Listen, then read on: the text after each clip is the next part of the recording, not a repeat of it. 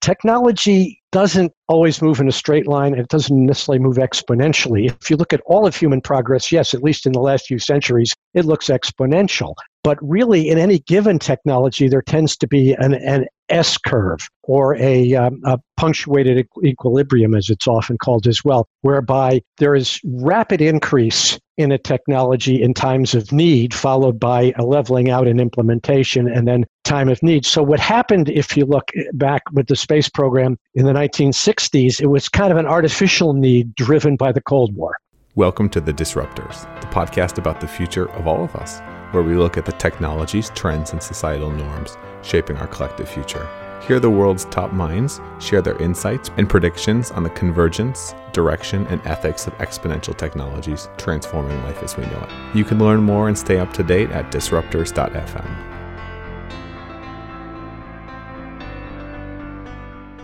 When do you plan to have your midlife crisis? 30, 40, 50, 60? How about 66? Today, we've got someone who's focused on the future and creating a better one, and so optimistic and driven towards creating a better one that he decided to become a professional futurist at the age of 66. Mark Sackler's on the program. He's the host of the Seeking Delphi podcast and one of the major contributors to the Age of Robotics magazine. Mark spent a career in healthcare and has long been involved in the longevity movement and has only more recently started to consider serious life extension as something in the cards. In today's episode, we'll discuss why he became a futurist at the age of 66 when Mark decided to retire, his initial forays into the longevity movement in the 70s, how and why the space race galvanized his interest in the future and why we need more now, why we need to think differently about the future and we need to do it now, the big problem with linear thinking and other traps that cause massive harm, like the horse manure complex, areas of biotech that have marked the most excited and why, thoughts on existential risk and the importance of optimism, and what anti aging tech will mean for society as we live longer and have to redefine our world. And now, without further ado, I give you Mark Sackler.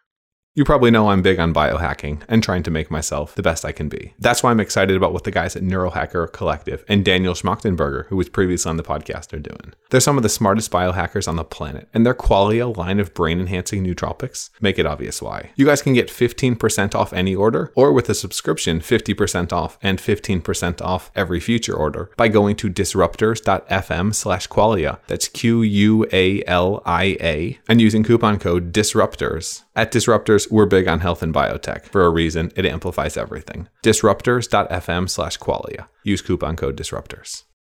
And now, let's get on with the program.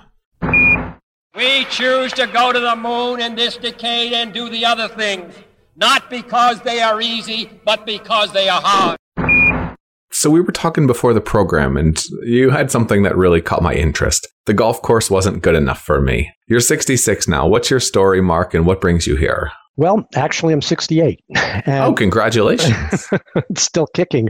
Well, first of all, I've been interested in the longevity extension movement probably since the 1970s, before even Aubrey de Grey and company knew what it was, although I really didn't know much about the science until recently. I read a book called Here Comes Immortality by Jerome, Jerome Tuccille. He's a bit of a firebrand libertarian, uh, and it was very much scenarios of, of a of a longer lived future, although the, the science wasn't anything like what we have today. But I've kind of been lurking on the fringes of the futurist community the last 20 years. And when I sold my share of my business to my three younger partners four years ago, I said, I can't retire to the golf course. It's just I need meaning in my life. And I actually decided at that point to kind of recycle some of my, my past experience in broadcasting. I was a newscaster and sportscaster locally in Connecticut back in the 1970s, and to put that toward toward foresight. So I took a, a graduate certificate in foresight from the University of Houston, and then embarked on on podcasting and blogging in order to kind of be an advocate for better better futures, for a better tomorrow. But also, uh, one of the things I do adv- advocate for is is longevity extension. And I know a lot of people have their, their doubts about that. We can get into, into that if you, if you want. But I think that the best story about, about that and why I think it's the right thing to do was a conversation that I had with one of my coworkers in one of my uh, the last company I worked for before I went out on my own, a pharmaceutical uh, industry, a company that uh, uh did uh, assays for pharma, pharmaceutical companies, and uh, I, my job was actually to sell analytical instruments that we had. And I was having an argument with uh, one of my coworkers who said that uh, you know he was opposed to this whole idea of longevity extension because the Earth doesn't have the resources, we'll become overpopulated, uh, we need youth. And I, I just looked him in the eye and said, "Then why are you wasting your time in the pharmaceutical industry?" And he was like, "Huh?" And I'm like, 80% of what we do is combat the diseases of aging, but we're combating the symptoms after they occur. The cause, for the most part, is aging it itself, be it Alzheimer's, cancer, heart disease. These cre- increase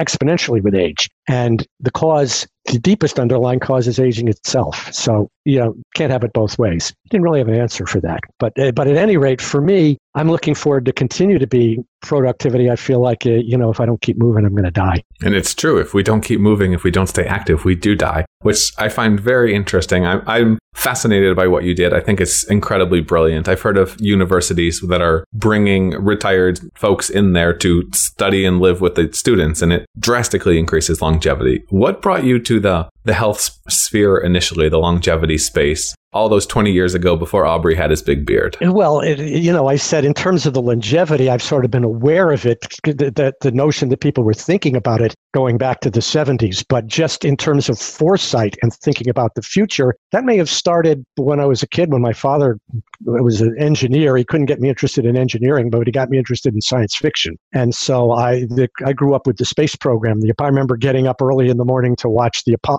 the Apollo, the Gemini, the Gemini launches. I remember getting up early to watch John Glenn's launch for his orbit. So uh, that's always had me thinking kind of about about the future. And that kind of um, I discovered the World Future Society in the late 90s, went to some meetings and discovered the Houston program, and never really just you know I was focused on my um, my work full-time work career at that time um, you know if i had it to do over again i might have become a full-time professional futurist decades earlier. But uh, so it's something i kind of after all these years maybe found it, i don't know whether it was what i was meant to have at this uh, stage of life or whether i should have done it all along but it's been probably been lurking since i was a kid. You were inspired by the space program what have you felt about get, seeing that almost entirely given up since then? Well, that's interesting because it, it's, you know, one of the things that I like to talk about. I, I occasionally do local talks for civic groups, and uh, I have a talk uh, uh, on what I call the three deadly sins of bad foresight or how not to think about the future. And the very first one is straight line thinking. And you may, you remember 2001 A Space Odyssey, of course, uh, I, I was about 18 years old when they came out, and we thought, oh, yeah, in 2000, Pan Am is going to have regular flights to the moon. Pan Am didn't even exist anymore by 2000, of course. And uh, we're going to be going to Jupiter. And even Arthur C. Clarke couldn't see in 1968 that humanity's future at the turn of the century didn't lie in outer space, it lay, lay in cyberspace, interestingly enough. The thing about that is, is it, it bothered me, but also as I learned more about what futurists learn about, technology doesn't always move in a straight line. It doesn't necessarily move exponentially. If you look at all of human progress, yes, at least in the last few centuries, it looks exponential. But really, in any given technology, there tends to be an, an S curve or a, um, a punctuated equilibrium, as it's often called as well, whereby there is rapid increase in a technology in times of need, followed by a leveling out in implementation and then time of need. So, what happened, if you look back with the space program in the 1960s, it was kind of an artificial need driven by the Cold War. We got way ahead of ourselves because we had to beat the Russians there. Once we did, everybody kind of lost interest. And it's kind of, it hasn't progressed that rapidly. If you look at the technology they used back then, you look at the Apollo 13 movie and you see these guys rapidly figuring out how to save these astronauts who've had the explosion on, on, on the spacecraft using slide rules in you know 19 was it 1971 i think 72 whatever but um, we've got so much more technology today but the need all of a sudden is there again. The, the race to, uh, to gain resources in outer space, the commercial space race, and the fact that it's not just the US and the old Soviet Union anymore. You've got five or six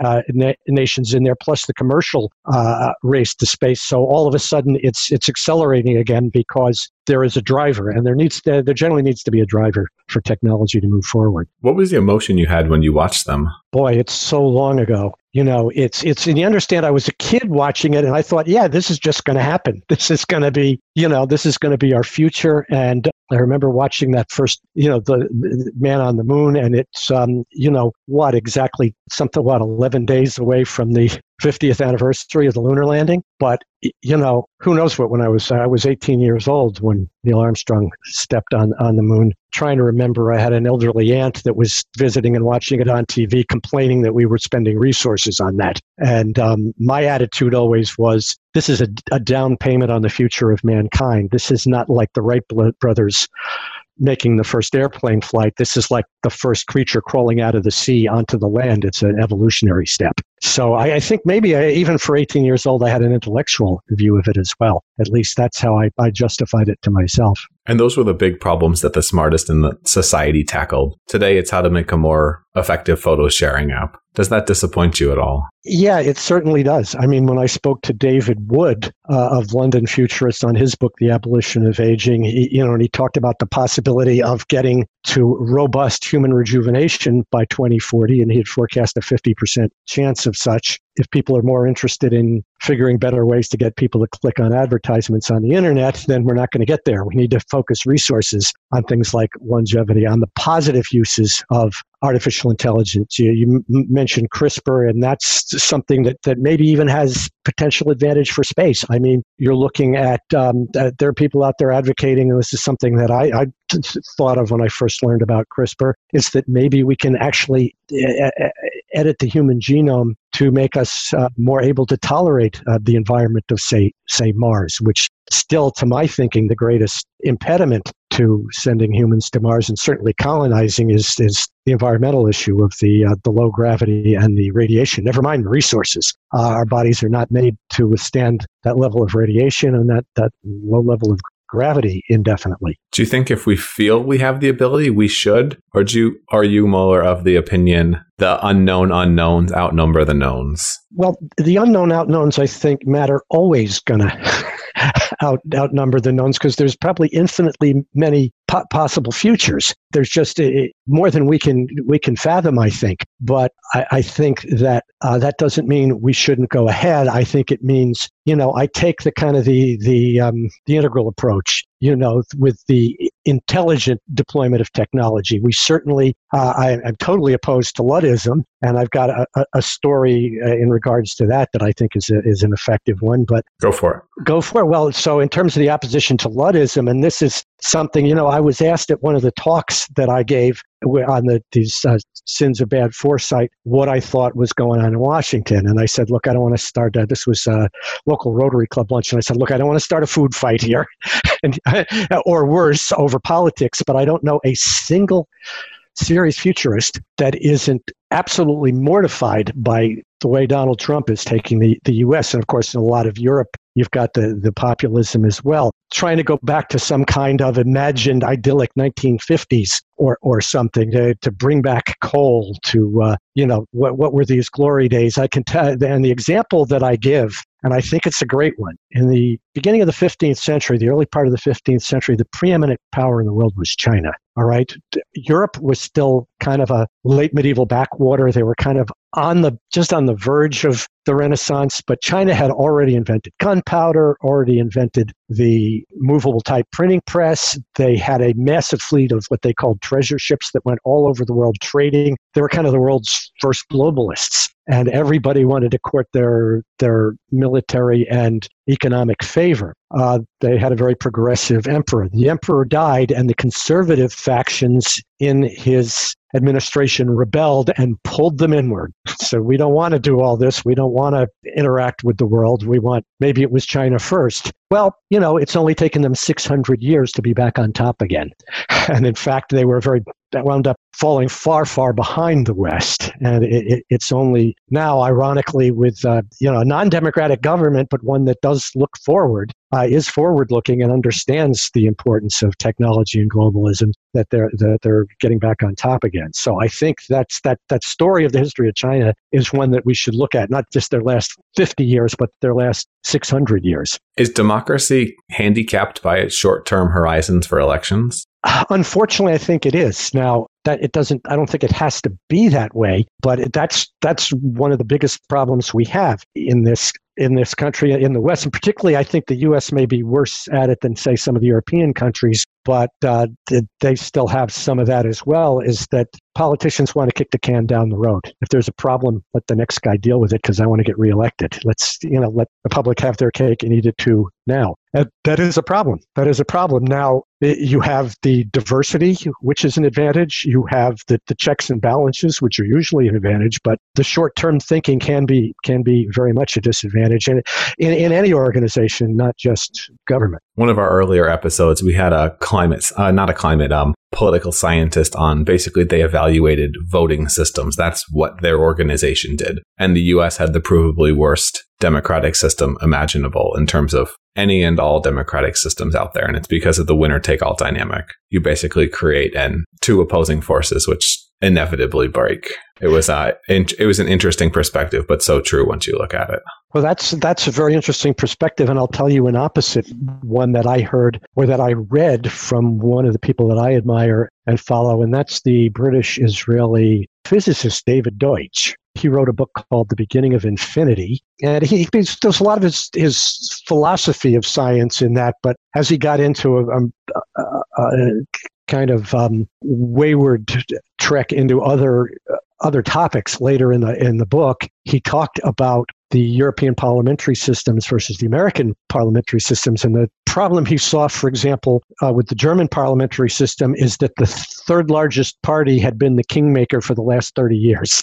it's like nobody ever got the full 50%, and they were the, the third largest party was always able to be the one that made made the government and actually had disproportionate power. And he said he thought with the U.S. system, it was easier to get rid of somebody that wasn't. It was a winner take all, but maybe it was easier to get rid of somebody that wasn't any good that you wanted to get rid of. I don't know if that's that's the case. I think there are the major flaws in um, the electoral college system, and that was the Connecticut Compromise, part of the Connecticut Compromise. And I live in Connecticut, but this isn't 1787. This is 2019, and the world wasn't as urban as it is now back in the 18th, even most of the 19th, even the first half of the 20th century. So it's con- concentrated heavy amounts of population in small areas and given disproportionate voting uh, power to less populated areas. As simple as that. And it's something that would be almost impossible to change. Actually, the kingmaker problem was almost the problem for the US because you have a winner take all dynamic. You have to have two parties. They have to become further apart. Otherwise, they become the same thing and no longer exist. When you have a third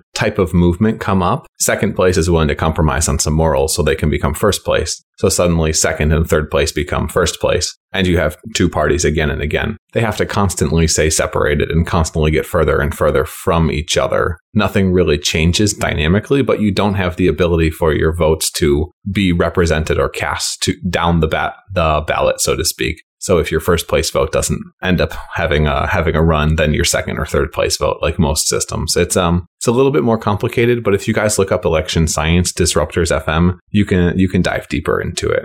I wanted to uh, I wanted to get into the longevity side of things though. What areas have you most excited based off of your research and the guests you've worked with and why? star in this space who I think you've also had also is Aubrey de Grey. And I've um, now been able to um, meet him in person. I think what really got me most excited recently is I was uh, able to attend a workshop at the X Prize Foundation in Culver City, California, conducted by Peter Diamandis and Sergey Young, who was one of his board members. And Sergey Young is uh, a big venture capitalist in his own right and also has the, the Longevity Venture Fund. And the whole purpose was to brainstorm uh, a potential X Prize for longevity. And the notion being there was also that there'd probably be a series of them. But the fact, I think what really excites me is how fast the field is growing. It's gone from fringe just a few years ago to really mainstream. Venture capitalists are putting money into it. More and more people are getting involved. I went to the Undoing Aging conference in Berlin that had grown so large in two years, they need a bigger venue next year.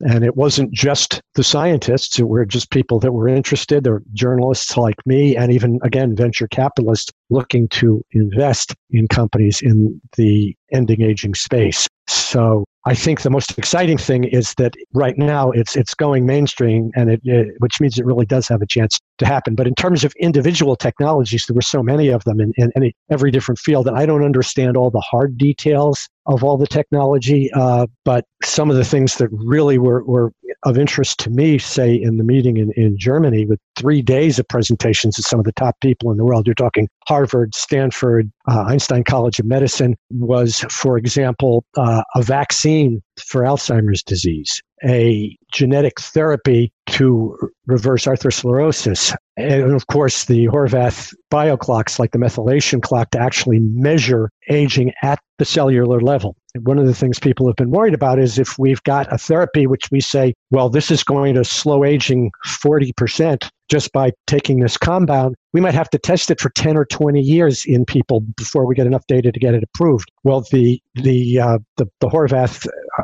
cellular uh, aging clocks, like the methylation clock, and there are several of them for different systems, actually uh, enable aging to be measured at the cellular level. So, in fact, you could measure in a year or two what might take 10 or 20 years if you were having to look at just the outward signs of aging. So, th- those are just a few of them there, and there are many others. Let me play a devil's advocate perspective. This isn't necessarily what I believe, but this is just to analyze a possibility. So, could part of the movement and push towards the longevity and anti aging space not necessarily be true belief, but be something more akin to selling religion, where it's very, very easy to give someone exactly what they want to hear. So people are willing to pour resources, time, wealth, life, etc., into something that is their life everlasting, so to speak. Well, you could say that if it wasn't for the fact that there's a lot of real science out there. I mean, what I saw in Berlin was a lot of real science from top scientists all over the world. And in terms of giving people what they want, one of the biggest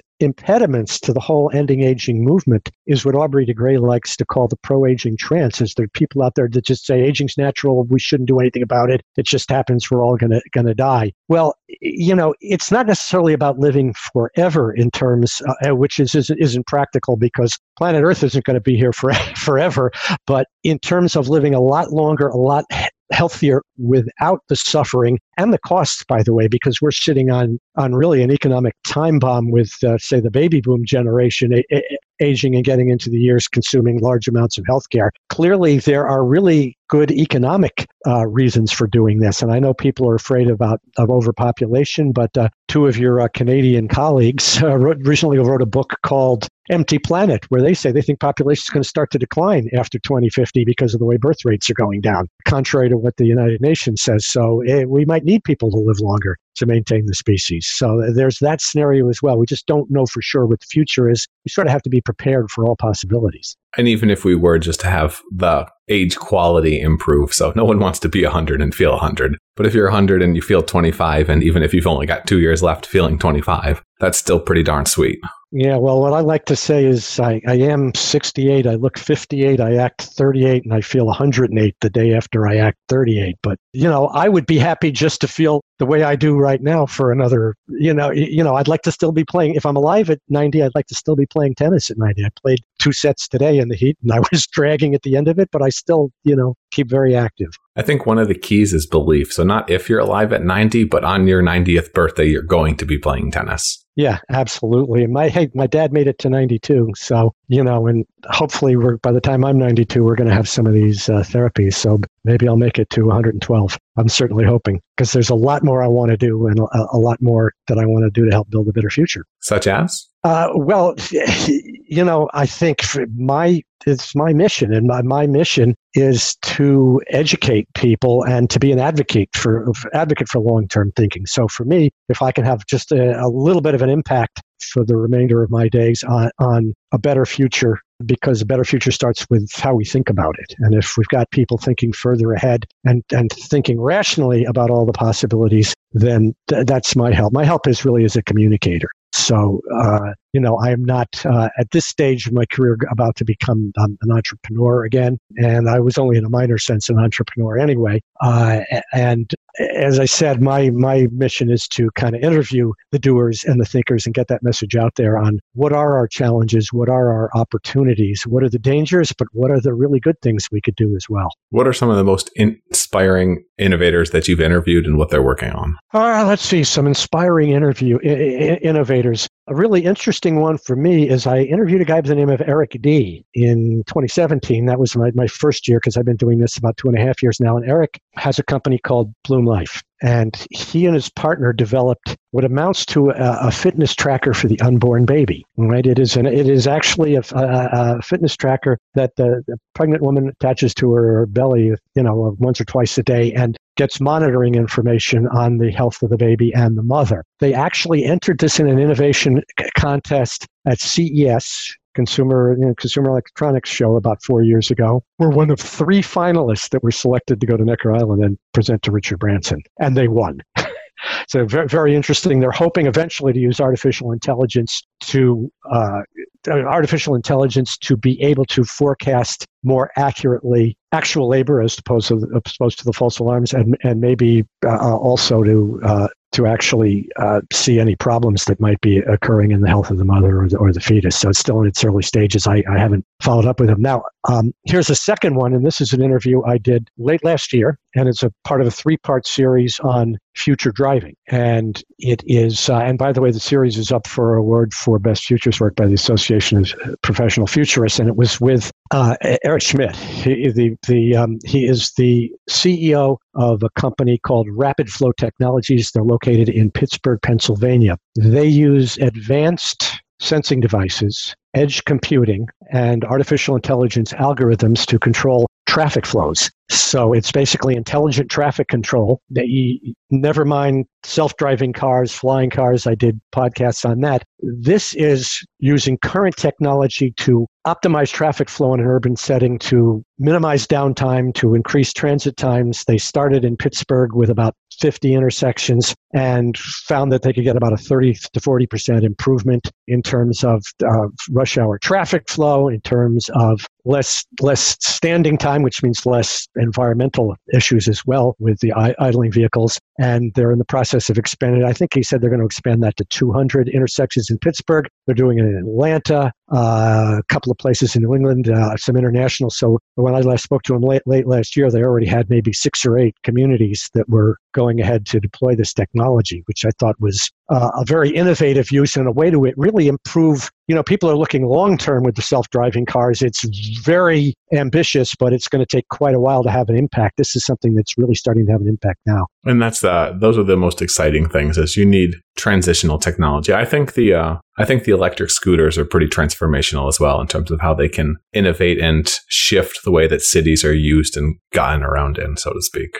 Yeah, interesting. And by the way, they they try to. I, I, I think with the rapid flow, I think they do try to look for bicyclists and pedestrians on the road as well. But you know, part of that series was also a talk on just the interconnectivity involved with self-driving cars and how important that's going to be for them to talk to to one one another. And by the way, the rapid flow guy was said that's great because when they talk to each other, they'll talk to us as well, and we'll even be able to maximize the uh, optimize the traffic flow even more so, which kind of you know probably uh, uh, really hopefully speaks well for for the a less congested urban urban future. Which is the worst thing ever. No one likes sitting in traffic. So you brought up the three common sins of forecasting. What were the other two? Well, they weren't forecasting, but just foresight, bad thinking about the future. So the original title of the talk was Horse Manure Three Deadly Sins of Bad Foresight. And horse manure uh, actually refers to the great horse manure crisis of 1894. Uh, it's a great story and a great way to start the talk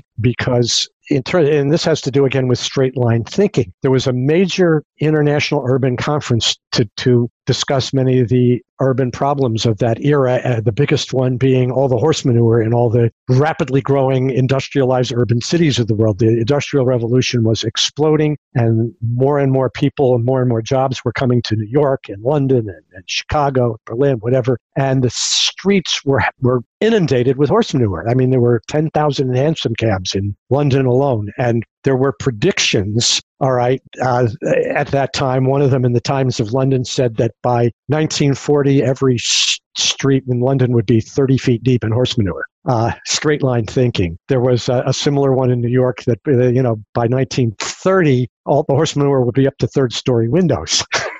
uh, at the rate they were growing. Straight line thinking, and of course, the the, uh, the that urban conference basically they gave up after three days and said there's no uh, there's no solution for this. When in fact, the solution that had been invented ten years later, right in the transportation space, the internal combustion engine. Right, that was you know the Benz family had invented the, uh, the internal combustion automobile about 10 years earlier. Now, admittedly, it was expensive, it was unreliable. Uh, it might be the way you might look at self driving cars now. Maybe expensive and uh, not reliable yet, but it's a, it's a solution for the future. It took Henry Ford in 1908 to kind of solve that. And then, um, of course, I, I, mentioned the peripheral vision stuff, and the other one is simply looking uh, too short term, and that's uh, that's a big one. I call it uh, foresight myopia, as opposed to foresight blinders, which is looking too broadly, too short term. We can talk about two companies that uh, we we can look as opposite versions of that. Of course, Sears.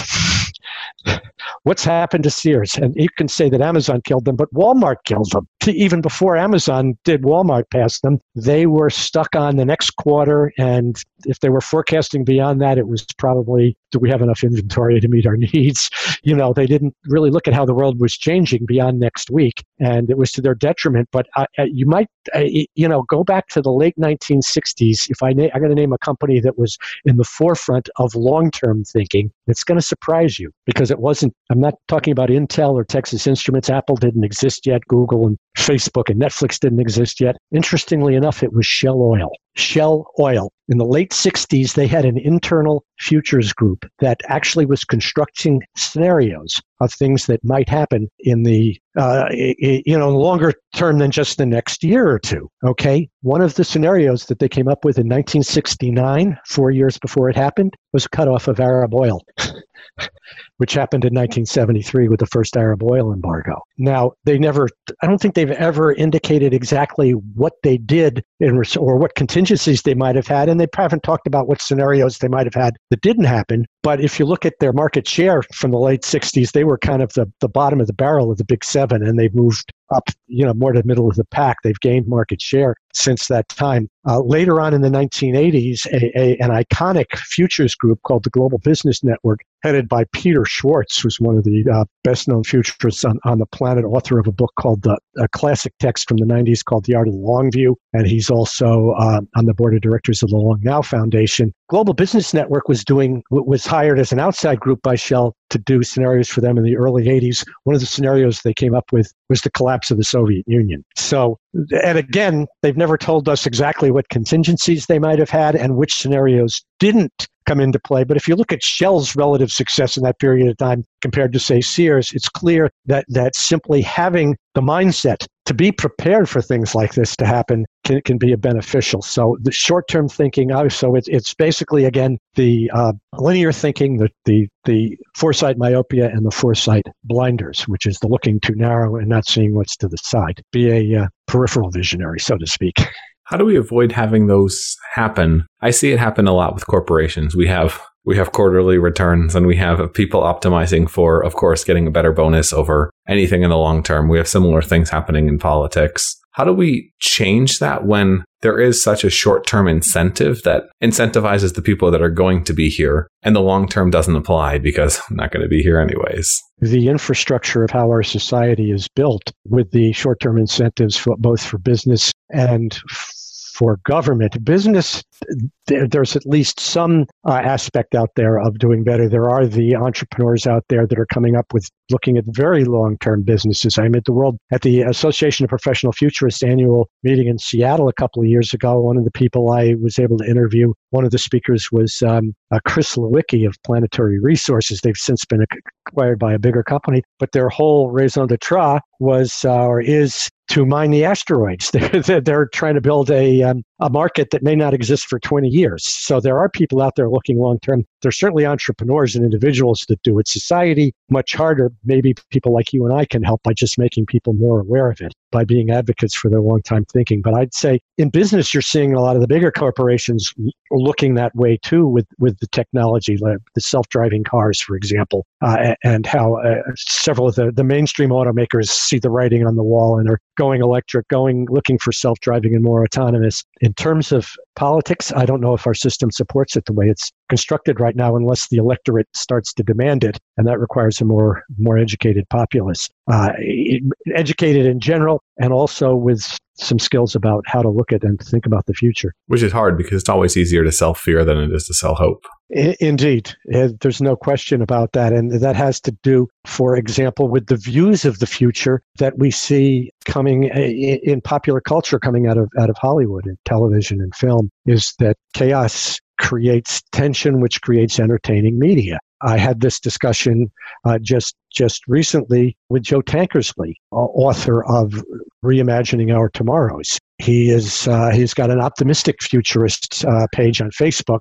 and a movement, and he's again he he um, he's and perhaps it was in fact I misspeak maybe it was him and not David Wood who who mentioned the Alvin Toffler idea of practopias practically optimistic futures. We, we're not going to have, uh, we're never going to have a utopia, but we don't have to have a dystopia either. And I think the, the, the one exception recently was the movie Tomorrowland, which kind of implored uh, humanity to have a more positive view of the future in, in order to create a more positive view.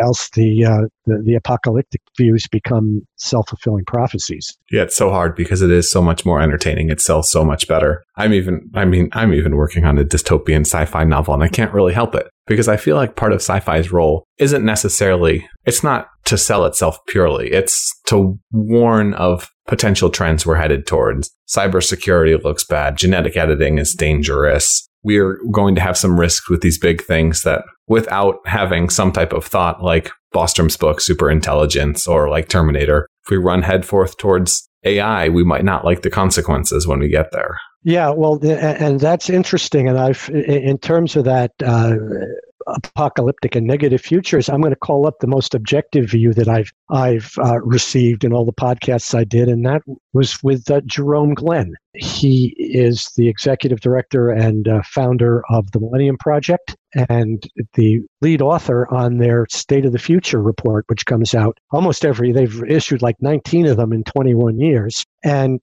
there are 18 different realms of human endeavors that they look at from environment to technology to government to health, food, crime, uh, and on and on. And he said, you know, if you look at it, we're doing a lot better than people realize in a lot of them. When they first started doing this, you know, 20 plus years ago, nearly something like 40% of the world was in extreme poverty, and it's only about 10% now and um, uh, education, uh, literacy is is way up. Uh, life expectancies, despite the, the recent slight blips in the U.S. and some Western co- countries the last couple of years, which are probably lifestyle uh, related, uh, life expectancies are up. Yeah, there are a lot of challenges, and there are bad things. The environment, the p- potential for cybercrime, uh, etc. But he's st- their state of the future index is still positive. We're still actually, as a whole, doing better. But there's a tendency, and particularly for the news media more than anything else, to focus on the negative because you know it's clickbait. Yeah, if we could have a hundred year newspaper, everything would be freaking incredible. With the occasional World War One, World War Two. Unfortunately, that's not how the 24 hour news cycle is designed. So there's always going to be more small negatives than there are small or big positives. Yeah, absolutely the case. I've said uh, time and time again that I, you know, to some respect, that the 24-hour news channels aren't so much news as they are uh, essentially current events theater. And to do that, they have to sensationalize every time you turn any one of them on. And it doesn't matter whether you're talking left, right, or center, MSNBC, CNN, Fox, uh, there's always breaking news. And half the time it's really something pretty innocuous, but they got to make something out of it because they you've got 200 channels to serve and they've got to got to grab your attention. And, you know, the fact that something's a little bit better today doesn't seem to grab people's attention. Bleeds it leads. That's what we're evolved to look for. One last question, pivoting off of that, is if you were to focus on one thing that I haven't asked you about, what should I have asked you about and why? Oh boy. you should have warned me you were going to ask ask that because um, there's so much out there. I think one really interesting thing, and I think mostly positive, very disruptive thing that we haven't talked about, uh, and I have not yet been able to get anybody on my podcast on the future of food, but there are some, you know, phenomenal possibilities out there in areas like the laboratory grown meat. Now, that's uh, clearly a, uh, uh, it's interesting because I have been to uh, networking meetings where I've met people who said, Oh, you're a futurist. And I mentioned the, the laboratory grown meat, and they go, Yuck. But they have pictures of vats of chemicals or something, and it's, it's artificial. They don't realize that it's real animal protein that is effectively being cultured. And the point for this is one, growing global population, you know, some people say, oh, we're going to have to be eating insects because we can't provide enough meat. Also, those of us in the West are not too thrilled with that prospect. But, um, uh, you know, the, Chinese, in fact, have invested a substantial amount of money, I think, in an Israeli company that's in, uh, that's in that space. And of course, you've got Memphis Meats here in the U.S., along with others, that uh, is getting uh, investment from some of the big uh, bigwigs in Silicon Valley, for example. But the other issue is, of course, is probably the greatest single contributor to climate change is animal agriculture. It's a big use of energy, it's a big use of water and resources. So never mind the animal suffering with growing animals in difficult conditions, uh, maybe maybe inhumane conditions, and then killing them. Uh, you've got the opportunity to cut back on the, on the resource use and the greenhouse gases, which are tremendous. Um, just the methane that uh, all the cattle create, so to speak. So that's something that uh, not mentioned as much as a potentially disruptive technology. Clearly, there's already the Luddite faction among the the uh, the poultry and cattle growers who are trying to place restrictions on it and not allow it to be called meat and uh, the like because they're protecting their domains. But uh, in the long run, if it happens, the potential benefits to society are absolutely huge. And it's not something that I see has major downsides other than the fact that it's going to disrupt jobs in some, some, some industries. Yeah, if we get clean meat to be on par with regular meat, you'd have to be a horrible person to want an animal to be killed for your meal in terms of opting for that over a similarly priced uh, alternative. I want to I want to get ready to wrap things up now and that's one last question. If you had to leave people with one thing, quote, call to action, it can be anything. What would it be and why? Well, I think it's, it's just start thinking longer term. You know, if you normally only think to next month's, even in your own future, to next month's paycheck, think six months ahead. However long you normally think ahead, think longer. That, that's it. And, and look for opportunities to impress that view on society as well. So, I, you know, and obviously, I also encourage them to not only to listen to your podcasts, but to, to listen to mine and some of the thinkers in that space that I've uh, been able to talk to. And of course, we'll have links and everything in the show notes, guys. Disruptors.fm. Definitely recommend checking it out. Mark has some incredible guests on the program. Seeking Thanks Delphi. Seeking Delphi. We will of course, point you guys there. Check it out, listen to it, enjoy, subscribe. Thanks for tuning in, guys. Hope you've enjoyed this. Thanks for coming on, Mark. Thanks. Uh, very much a pleasure, Matt. And we will talk to you guys again soon. Until next time, go make it happen. Cheers. Be the change you want to see in the world. That's something I strive towards and fail towards every single day. If you enjoyed this podcast, if you think the world could benefit from conversations like this, the greatest compliment you can give us is referring to the disruptors to a friend or talking about us on social media. Please take 30 seconds to do so. It would mean the world to us, and if we're lucky, help us build towards a better world. Thanks so much for listening. Thanks so much for helping us spread the message, and have a great day. If you want more of the Disruptors, you can subscribe to the podcast on iTunes or go to disruptors.fm, where you'll find tons of audio and video interview stories with leaders in the fields of genetics, cryptocurrency, longevity, AI, space, VR, and much, much more. You can also follow me on Twitter at MattWardIO. If you enjoyed the show, please leave a quick review on iTunes at disruptors.fm slash iTunes to help more people discover the podcast and help us make a bigger impact.